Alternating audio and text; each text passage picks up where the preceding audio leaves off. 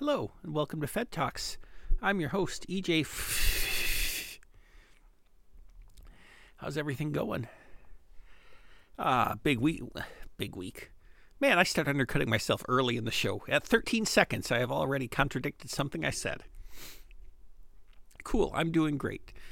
Uh, I hit my two weeks since my second vaccine, and I am now invulnerable, as I understand it. Uh, that's been exciting. I'll get into that a little more later, but I did get a normal haircut and beard trim for the first time in forever. Uh, I did get two haircuts during the pandemic because my hair got gross and I did not feel comfortable either time, but now I'm. Look, I'm not going wild yet, uh, but I'm. I feel a little okay doing normal things. Um, I went to a restaurant for the first time in almost 14 months. I'll talk about that in a bit. Uh, but I'm, you know, let's be reasonable here, people. Uh, but still, that was exciting. I look like a person again for the first time in more than a year. I can see my neck, uh, which means that once again now Draculas are a concern. Uh, you know, if it's not one thing, it's another. It's not a pandemic, it's Dracula's. Um, it's fun to call to refer to vampires as Draculas, and I know that's not a popular thing to do now as a joke, and I don't care. It's funny. I enjoy it. Uh, start out with a little bit of little bit of TV talk.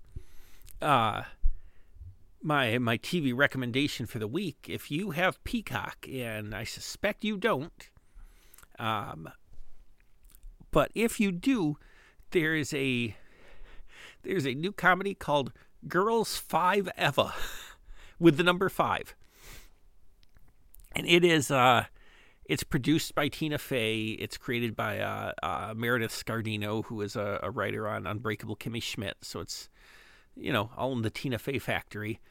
It's about this this girl group from 1999 that uh, that their their big hit from decades ago gets sampled in a rap song, and they sort of have they try to make a comeback based on that and it's it's very funny. It's uh here's the casting is very good, but one of the one of the four women in the band is Paula Pell, who's wrote for SNL SNL forever, and she's on AP Bio now, and she is a solid ten years older than any of the other women in the group, and and they just don't even address it, and that's very funny. She's she's she's amazing. Uh she she played Ron Swanson's mother on on Parks and Rec in the event that you need uh, some context. Um, so that's I, I'm a few episodes in. That's very funny. It's got that that Tina Fey style of a million jokes a minute. Uh, and weird jokes too. There's a whole thing about the second episode has a lot of uh, like a whole subplot about a piano that is only visible from certain angles. Uh, it's a good show, guys. It's very good. Uh, I was going to talk about Invincible and the evil Superman trope, but uh, I have some mailbag questions, and one of them touches on superheroes. And I don't want to talk about superheroes too much, which is not true. That's sometimes all I want to talk about, but I'm trying to be I'm trying to be reasonable here. Uh, the other TV talk, I'm, I'm, trying to break up my recommendations, but I started rewatching The Leftovers, which is that HBO show from a few years ago. Uh, Damon Lindelof was the showrunner. It was about the uh, about a world where where two percent of the people all just disappeared at the same time, and then it picks up three years later, and it's just sort of about what the world is like after that, and what's you know how people cope, and it is maybe my favorite show ever. Uh, it's it's kind of a toss up uh, with Deadwood for favorite drama, Arrested Development obviously favorite comedy. Uh, but I have not rewatched it since it ended, and part of that, uh, it is a show I wrote recaps for on on my old website. And we'll come back to the website later because, brother, I have news. Uh, but I've never gone back and watched a show that I recapped. Even Lost, which sort of made my career as a person who's on the internet. I say career as if it's ever brought me any money. Uh, but when when I recap a show, I spend so much time with it that it's hard to go back. So you know, Lost or uh, and some of the shows I recap turned out to be terrible, and I don't miss them like Heroes. But you know, just I haven't gone back and watched Mad Men yet, and I really should. I loved Mad Men, just haven't gone back. Uh, one day I'll probably re- rewatch Gotham, but I'm gonna need a little little distance there. Uh, really, the only thing I've rewatched at all after recapping it is Venture Brothers, and that's that's just you know, little Venture Brothers goes down easy from time to time, but I haven't sat down like binged it. It's just been a stray episode, or you know, it'd be on Adult Swim at 2 a.m. when I couldn't sleep, and it's like, heck yeah, I'll watch Venture Brothers. But I'm rewatching The Leftovers, and watching it in 2021 is a bizarre experience because it it almost feels like it's a coronavirus allegory. Uh and and it isn't obviously because of how time is linear. But it sort of has that feel in it. It just sort of sort of colors everything and I, I do think we're part of the leftovers is that so many of the characters are still in this this state of grief that's kind of unresolvable because something so massive happened that nobody can deal with it on their own terms. And I sort of feel like that's how we're going to be for a little while. I don't I don't know. This is this it's above my pay grade, but uh, the other thing that jumped out is there's this this cult called the Guilty Remnant, and they wear all white and they don't speak and they smoke cigarettes constantly. And mostly what they do is hassle people who lost somebody or try to disrupt events just by being there and being callous. Uh, you know, they'll hold up signs like uh, that say things like "Your pain doesn't matter," and that seemed like such a wild idea when the show premiered in 2014. But after four years of of Trump and MAGA and QAnon, like the only thing that's unrealistic about the guilty remnant now is that they don't speak because God knows those people don't shut up, the real world versions. But like they're they're less terrible than what we've been living with, so it, it's really quite something to go back to. Uh, I am reminded rewatching it, and I'm I'm uh, I'm not going to talk about the leftovers the whole time, but it's my highest possible recommendation. However, the first season especially is incredibly bleak and in the second scene of the first episode a dog gets shot. It's it's it can be a little much. Like the first two episodes strike me as they are daring you to keep watching the show. Um but it really becomes something something weird and beautiful and i i, I love it. Like i said might be my favorite tv show ever. So i'm rewatching. I'm only a couple episodes in because i'm just going to watch at most one episode a night. If I don't have time to watch an episode, I'm, I'm not going to make myself stay up. But I, I don't want it to to, you know, I don't want to spend whole evenings just rewatching it. I think it's better spaced out at least a little bit. But man, it's an amazing show, and I'm really enjoying rewatching it. And like, it, tonally, it's obviously very different, but it's the same experience I had rewatching Arrested Development recently. Um, I haven't, I hadn't rewatched the the original series for quite a while, and I watched the pilot again uh, because uh, I had been talking with a friend about doing an Arrested Development rewatch podcast, which I still hope happens someday because I think that would be very fun. Uh, and then when uh, when Jessica Walter passed, I watched a bunch of episodes because she she was so funny, and it was good to see Lucille Bluth being hilarious. And by the way, Arrested Development holds up real well. Like it's it's and that pilot's just about it's like the perfect comedy pilot. But I'll save that for for for my other show, which might or might not happen. But I had similar reaction, a similar reaction watching that as I did with the leftovers, which was, oh, my friends, they're back. Like I cared about those characters so much, even though in both shows they're all kind of, they're all kind of jerks. Like they're mopey dicks on the on the leftovers, and on Arrested Development, they're they're selfish buttholes for the most part. But obviously, I'm not referring to Buster. The uh, I love Buster. He's a sweet, sweet man. But in spite of that, it just felt like seeing old friends again and, you know, remembering how, like, The Leftovers really does a good job of. I don't know what the plan was, like, if some characters were always going to become important and uh, they just seeded them in gradually, or if like the the actor clicked so hard that they had to become a major character. But seeing uh, uh, Nora Durst is not especially prominent in the first two episodes of The Leftovers, and she's like the the series finale is called The Book of Nora. She's a huge character, and maybe my favorite actress in the world uh, plays her.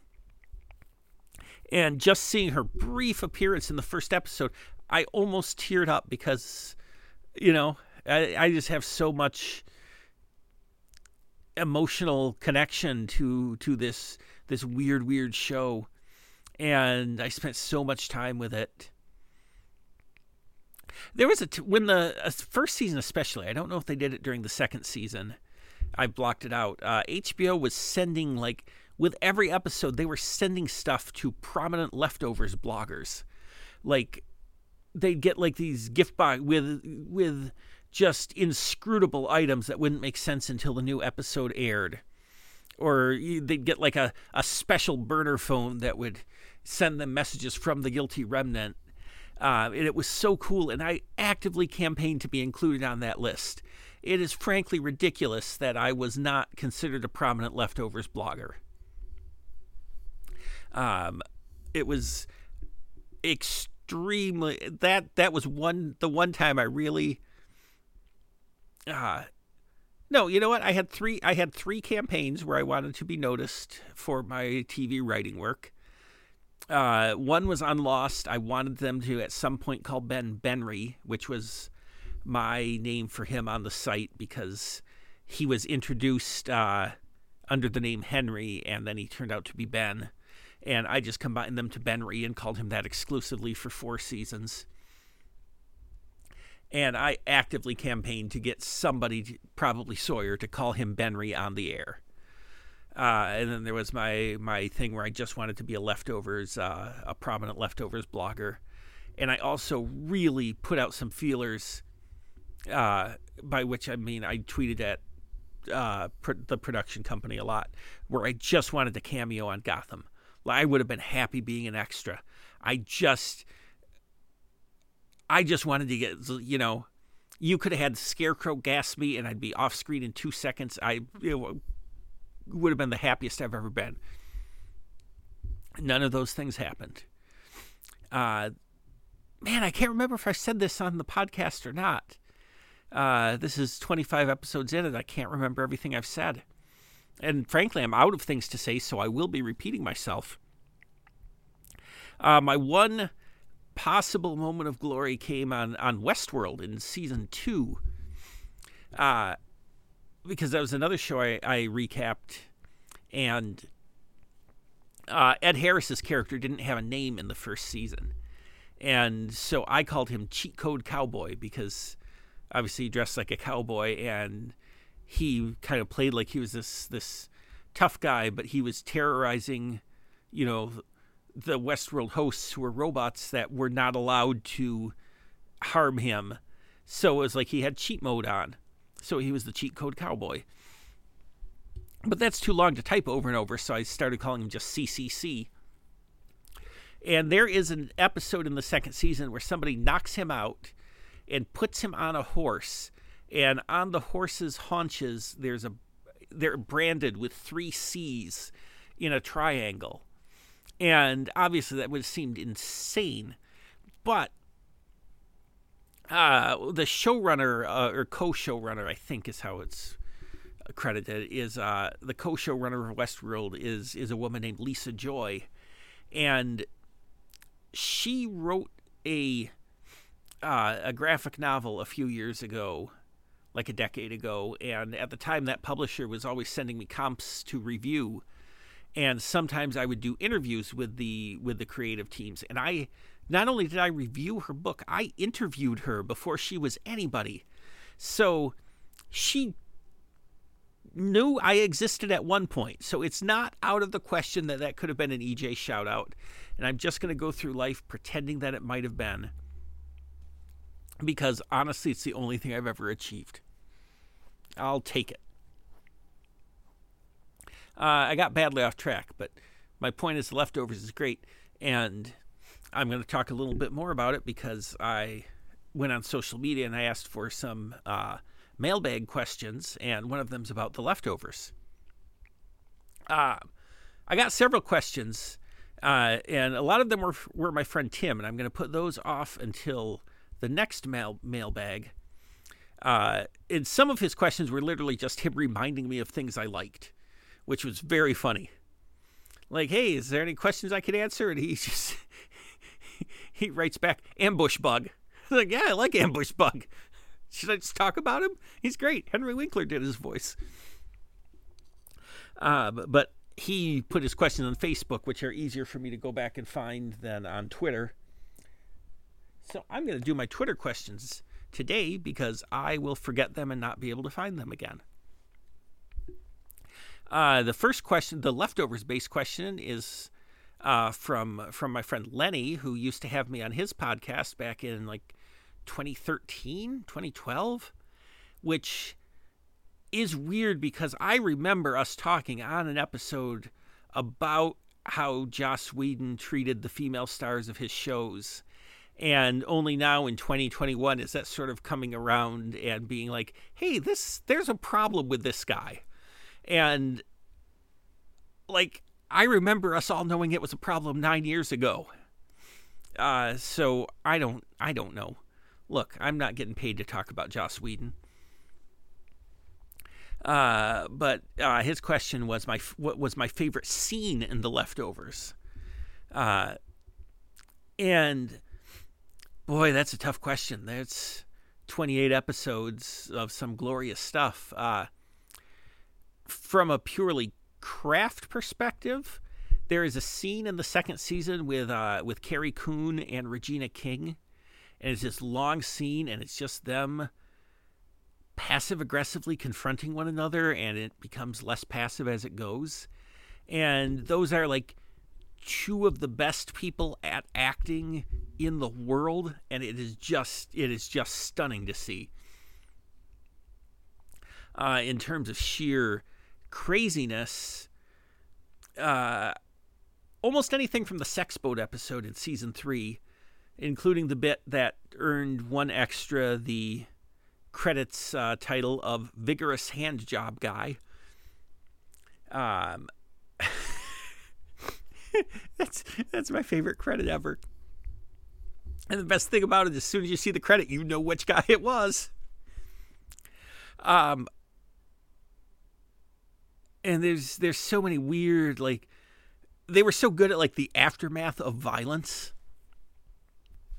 like after the bomb goes off at the end of season two and everything's just in disarray that's really good but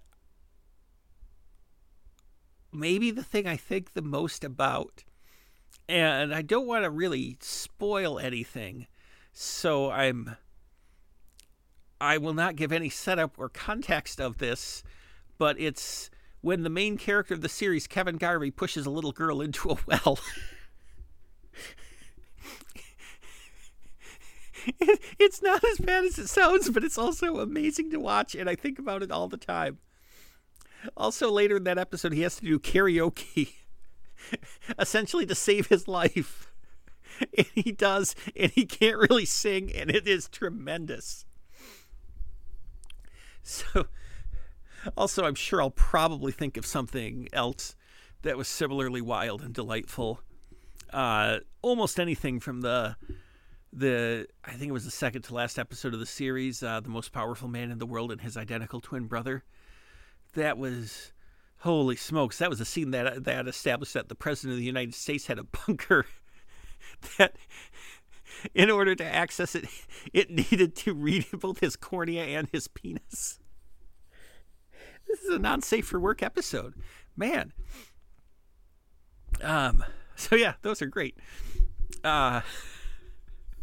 God, the leftovers is so good, you guys. It's so good, you have no idea. There's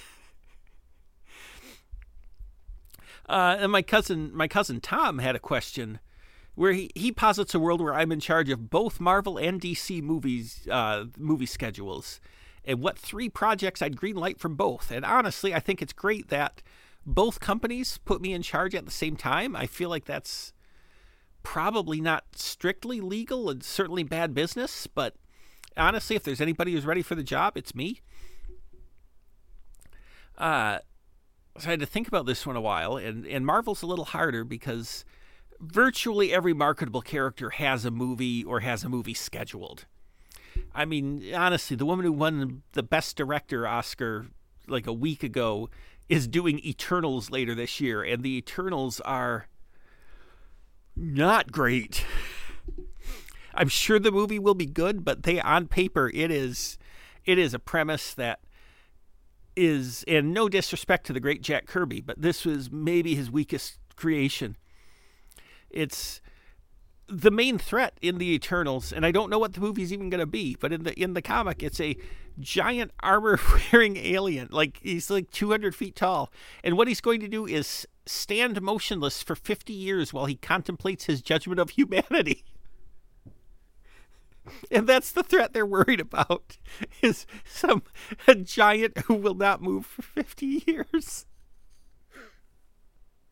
And literally every issue is is an eternal saying, "Oh, you know who could help us? This person." And then they go meet that person and that person basically explains the plot of Chariot of the Gods to them and then recommends another person and it repeats. And that's going to be a movie. So uh so but uh the setup took longer than I thought. Uh, but my three Marvel, I would do uh, uh, Agents of Atlas, which is a. It's like all these 50s characters who kind of went away when they started doing superheroes. So they're like sort of they're like really off-brand or sort of dated sci- sci-fi types. You know, there's Gorilla Man and the Human Robot and the Uranian, uh, who I think was called Marvel Boy, and now they call him the Uranian because he's from Uranus. Yes, I know that's hilarious. It was. It's just sort of this misbegotten hero group that, if they played it correctly, could be the next Guardians of the Galaxy. And they're also led by Jimmy Woo from WandaVision. So they've already set up Randall Park to to uh, take over, lead a team with a gorilla and a robot and a fish lady. Uh, so definitely do that. Uh, you know what? I do Daredevil, and I'd have uh, the guy who played him in the Netflix series play him, and maybe go a little lighter than the aggressively bleak uh, Netflix series could be, which I think sort of works when you spread out a story over over 12 episodes, but you don't really want an entire movie of Daredevil just being sad. But the guy who did played him did such a good job, and I think he's an important character, and I would like to see more Daredevil. Uh, he's a blind ninja who's also a lawyer. It's great. And I'm reluctant to say my other one because it's what I would actually pitch if I had the chance, but I'm never going to have the chance, so let's go go with it. Uh, I don't know what character it would be, but in it's a like a very minor villain, like a Spider-Man or Daredevil villain who, you know, participates in mostly petty crime and gets his ass kicked. And like and when when when the Thanos snap happens and half the people disappear, like you know they're they're fighting Daredevil at the moment it happens, and Daredevil disappears, and their parole officer disappears, and the crime boss that they owe money to, which is what's making them stay in crime, disappears, and so he he he just quits and starts a new life and it's a little easier with everything in chaos to just set up a new identity and start over. And he uses his old gimmicks and becomes changes his identity and becomes a like a not a great hero but sort of a, hero for the people. And with so many of the heroes having turned to dust uh, people just appreciate having somebody doing doing some good.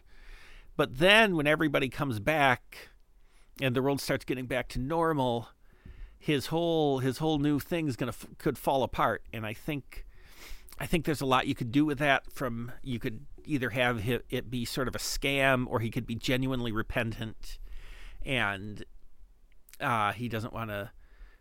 But you know, everybody coming back sort of forces him back to his old ways.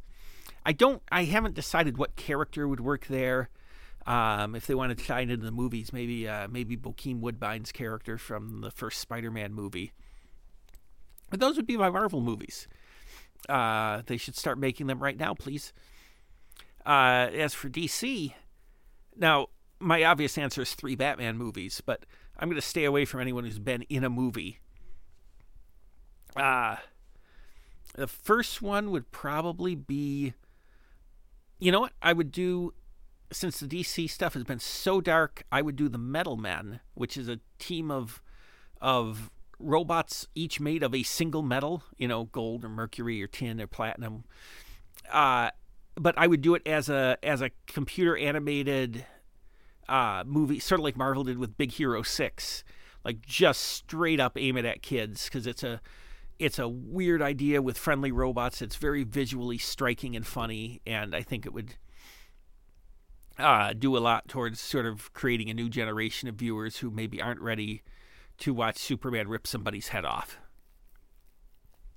Uh, I would also do uh, Starman, who is uh, the the '90s version was a was a guy whose whose father had been sort of a like a seminal hero in the in the '40s, and yeah, I know the timeline doesn't quite work out. It would take way too long to explain and he sort of reluctantly has to get into the family business. And it was like this amazing series but it's also very 90s but i, I think it would be interesting to reconfigure that as sort of a, a legacy hero in 2020 uh, and what what that kind of looks like. Uh, you know somebody who doesn't fully want to embrace having a cape and uh, all that nonsense but he, he wants to help and then I would go with Booster Gold and Blue Beetle, two of my favorite characters. They are superheroes who are sometimes played for comedy, and when they are, it really works. And I don't want to spend too much time into the specifics of them because that would be the theme of a different podcast that I've also discussed. Uh, but the premise for Blue and Gold is that they they show up at every DC movie just after the important stuff happens. Like I would do a montage of them showing up like at the end of Suicide Squad after they've turned the city back and go, "Okay, guys, we're oh, damn it, not again." And uh but along the way they sort of become aware of a threat that nobody else will believe them because they've screwed up so many times in the past. So now they're the only ones who can face this this sort of existential threat because nobody else is on their side. It's a buddy comedy. It'd be very fun. I would write that for free. Uh, Seth Meyers is a, Seth Meyers and Bill Hader are actually big Blue Beetle Booster Gold fans, so either put them in the movie or have them write it instead of me because they'd be better. Uh, so those are the movies I'd make. Um, I have many other thoughts on TV shows I'd make for DC, but that would be a separate question, and I've been on that a long time now. Uh, so, thing I, I'm I'm kind of I'm kind of processing it. I'm sort of sort of I went to a restaurant today. Uh, I'm at, like I said, I'm at my two weeks fully vaccinated, and I'm just trying to, like, I'm not gonna sit and have people breathe directly in my face or anything, but I sort of want to get back to, if not exactly normal, at least approaching normal. And it has been, yeah, probably March 20, March or April of 2020 was the last time I would have been in a restaurant. Because they, like, we locked down fairly quickly, but we've unlocked down a couple of times. Because I live in Michigan, and maybe you've seen the news, but we're crazy. I mean, I live in the state where on the first date of mask mandates, a security guard at Big Lots got shot in the face for turning somebody away for not wearing a mask. Like, guys, Michigan is Florida, and there is nothing I can do about it.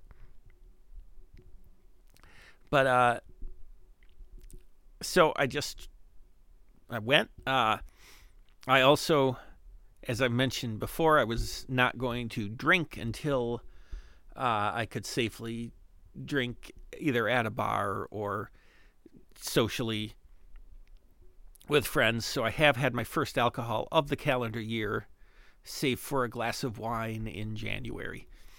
Uh, and let me tell you, I'm, I'm kind of feeling it, and I had one and one half ciders. uh, part of that is I've been I've been drinking my huge amounts of water every day, and I don't have a lot of room in my body for more liquid. So that's uh, so yeah, I'm, I am a little rambly, uh, and some of that does have to do with me having had some, you know, had my first drink in forever. But it was it was weird and I don't quite know what I was expecting. But like it didn't feel great, but also it was not as uh, not as I didn't feel as weird as I thought I would because look, man, vaccinations are great. That's definitely uh you know, I wouldn't have considered it before yesterday, frankly, which is when I hit my 2 weeks but I don't know. It feels it's weird and I went by myself so I didn't really have to talk to anybody except when I ordered and I know I ordered too loud because I don't remember how to how to interact directly with people. Um and it was weird because I went to a place that I used to go on an almost weekly basis because it's real near my house. And there were people there that you know that I used to see all the time, and I was kind of giving them a friendly wave, like, "Hey, glad to see you," and many of them did not remember me in the slightest. And well, yeah, it's been 14 months. I see a limited amount of wait staff in my life. They see a huge number of customers. But yeah, like I had just I'd sort of just blipped out for them. Which you know, which feels felt kind of weird. Um, I don't know. I think I need to be smarter and more insightful to fully process it. But the thing is, I have been saying, uh, you know, when I would do stand up, I had had a a routine sounds a little too grand for what I do, but I had some some stuff about how I make all my financial and health decisions based on the fact that I would only live to be 45 years old. And I started saying that when I was in my 20s. And now that I am 45 years old, it is substantially less amusing. Um, it's, it's, I, I, I'm on some level, I'm actually worried about what I've uh, brought into the world. Uh, like at this point now, I think just making it to 46 will be an achievement. Uh, simply because I've brought so much bad karma on myself. So I got to stick it out for another month. Uh, also, I have a birthday coming up, and I just found out Jon Glaser is doing cameos. So, uh, frankly, if everybody who, if, everybody who likes me pitches in a little bit, it could probably get me a a. Uh, I'm just actively asking for things now. That's not cool. But I do feel like if I bought enough cameos from Jon Glaser, I could simulate being friends with him. Um. So yeah, I'm just. I don't know. I probably shouldn't have started talking about how I feel about going out again and hoping I didn't bring some sort of, of Babadook situation onto myself by by with my stand up. Uh, and I have not seen the Babadook, so I don't know if that's what happens. I was going to say an It Follows, but that's a different. I know enough about that to know it's a different situation. Uh, sorry, I'm a little drunk. Boy, it'll be fun for me to say that every week now, won't it? Everybody will enjoy that. So, yeah, I don't know. Basically, I've been thinking a lot about making terrible jokes about dying young and then hitting the age that I specifically stated would be the age I would I would die. And it doesn't feel great. Uh, I do feel like I've made smarter health and financial decisions in the last year or so. So, look, let's let's get past this this uh, whatever creature I brought into the world.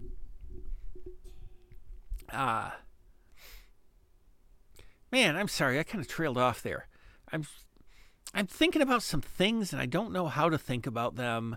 And it probably means I shouldn't start talking about them because I've already established I don't know what I'm saying or how to talk about things. So, what I'm going to do is go to an ad before I wrap up the show because that's a situation where I do know what I'm saying. Guys, teesbysummer.com. Come on.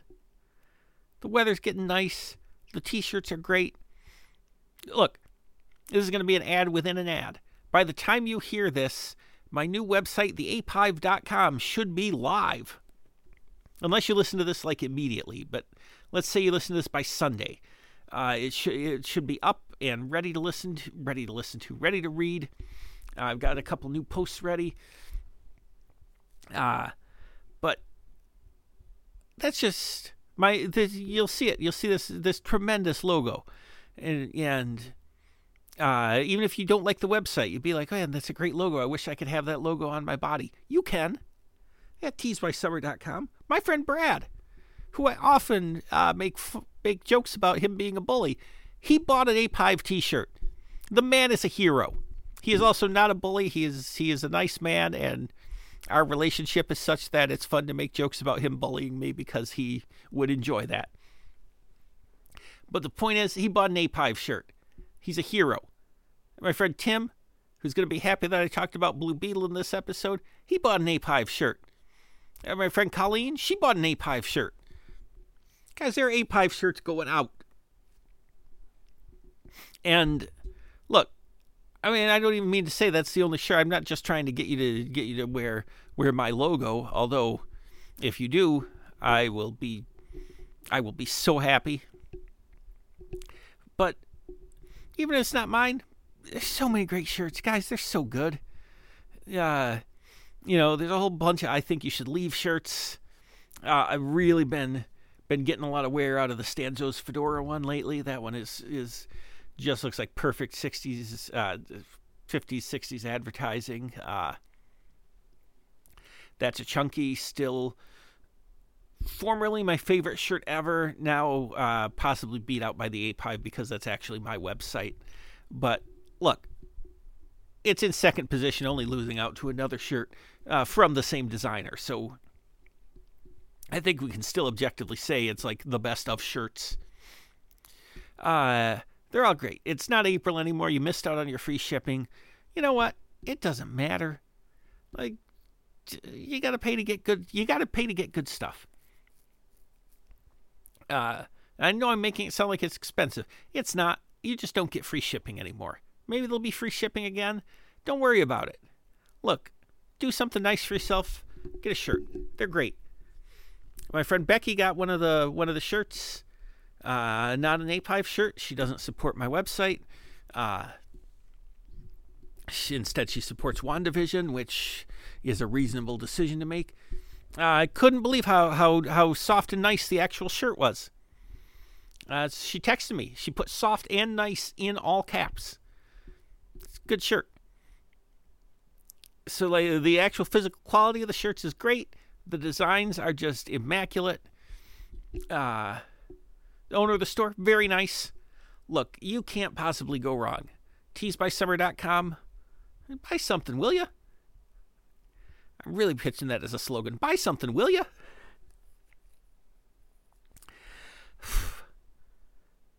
All right, I'm going to wrap it up. I feel like I've I, I I did a bad job of talking about uh talking about my my vaccination and trying to re-enter the world, which was sort of the whole point of which I thought was going to be the point of the episode. And then I did a bad job of discussing it. So I will try to not have a point next time and we'll just all have some fun with uh with with our good friends Blue Beetle and Booster Gold, maybe. Um, still got those questions from Tim, and I feel like probably one of them was about Blue Beetle and Booster Gold. That guy loves them. So do I. And he's got an Ape shirt. Come on. That guy's the best. Uh, man, I wish I could go out on a high note, but I feel like I sort of peaked like 11 minutes into the episode. And now it's just been it's a stream of nonsense. Appreciate you listening. Have a good week. I'm going to talk some I'll talk some more about TV shows and maybe I'll do something this week that'll warrant talking about. Uh, I'm starting to get to the point where I might have to do things just so I can talk about them, which should lead me to take interesting risks. Uh, but also, let's be honest, it's not like I'm gonna, not like I'm gonna rappel down something. Uh, that's it. Uh, one of these days, I'll learn how to end an episode. I'll see you guys next week. Be good out there. Get your get your shot if you haven't. Be cool. Be cool like me. Go to a restaurant and feel feel vaguely uncomfortable the whole time. But also, you're out in the world. Try to remember how that felt. Get your shot. Buy a T-shirt. Check out the Ape Hive. Uh, definitely in a few days. If you're hearing this uh, on or after Monday, May 10th, then definitely there's going to be some stuff on there. Check it out. Hope you like it so much you go and you buy an Ape Hive shirt and like seven other shirts too, because you'll just be there and be like, hey, I might as well get a bunch of shirts. One for every day of the week. I'll see you guys next week. Bye. Fed Talks is a Faux Boys production. Wah, wah, wah, wah.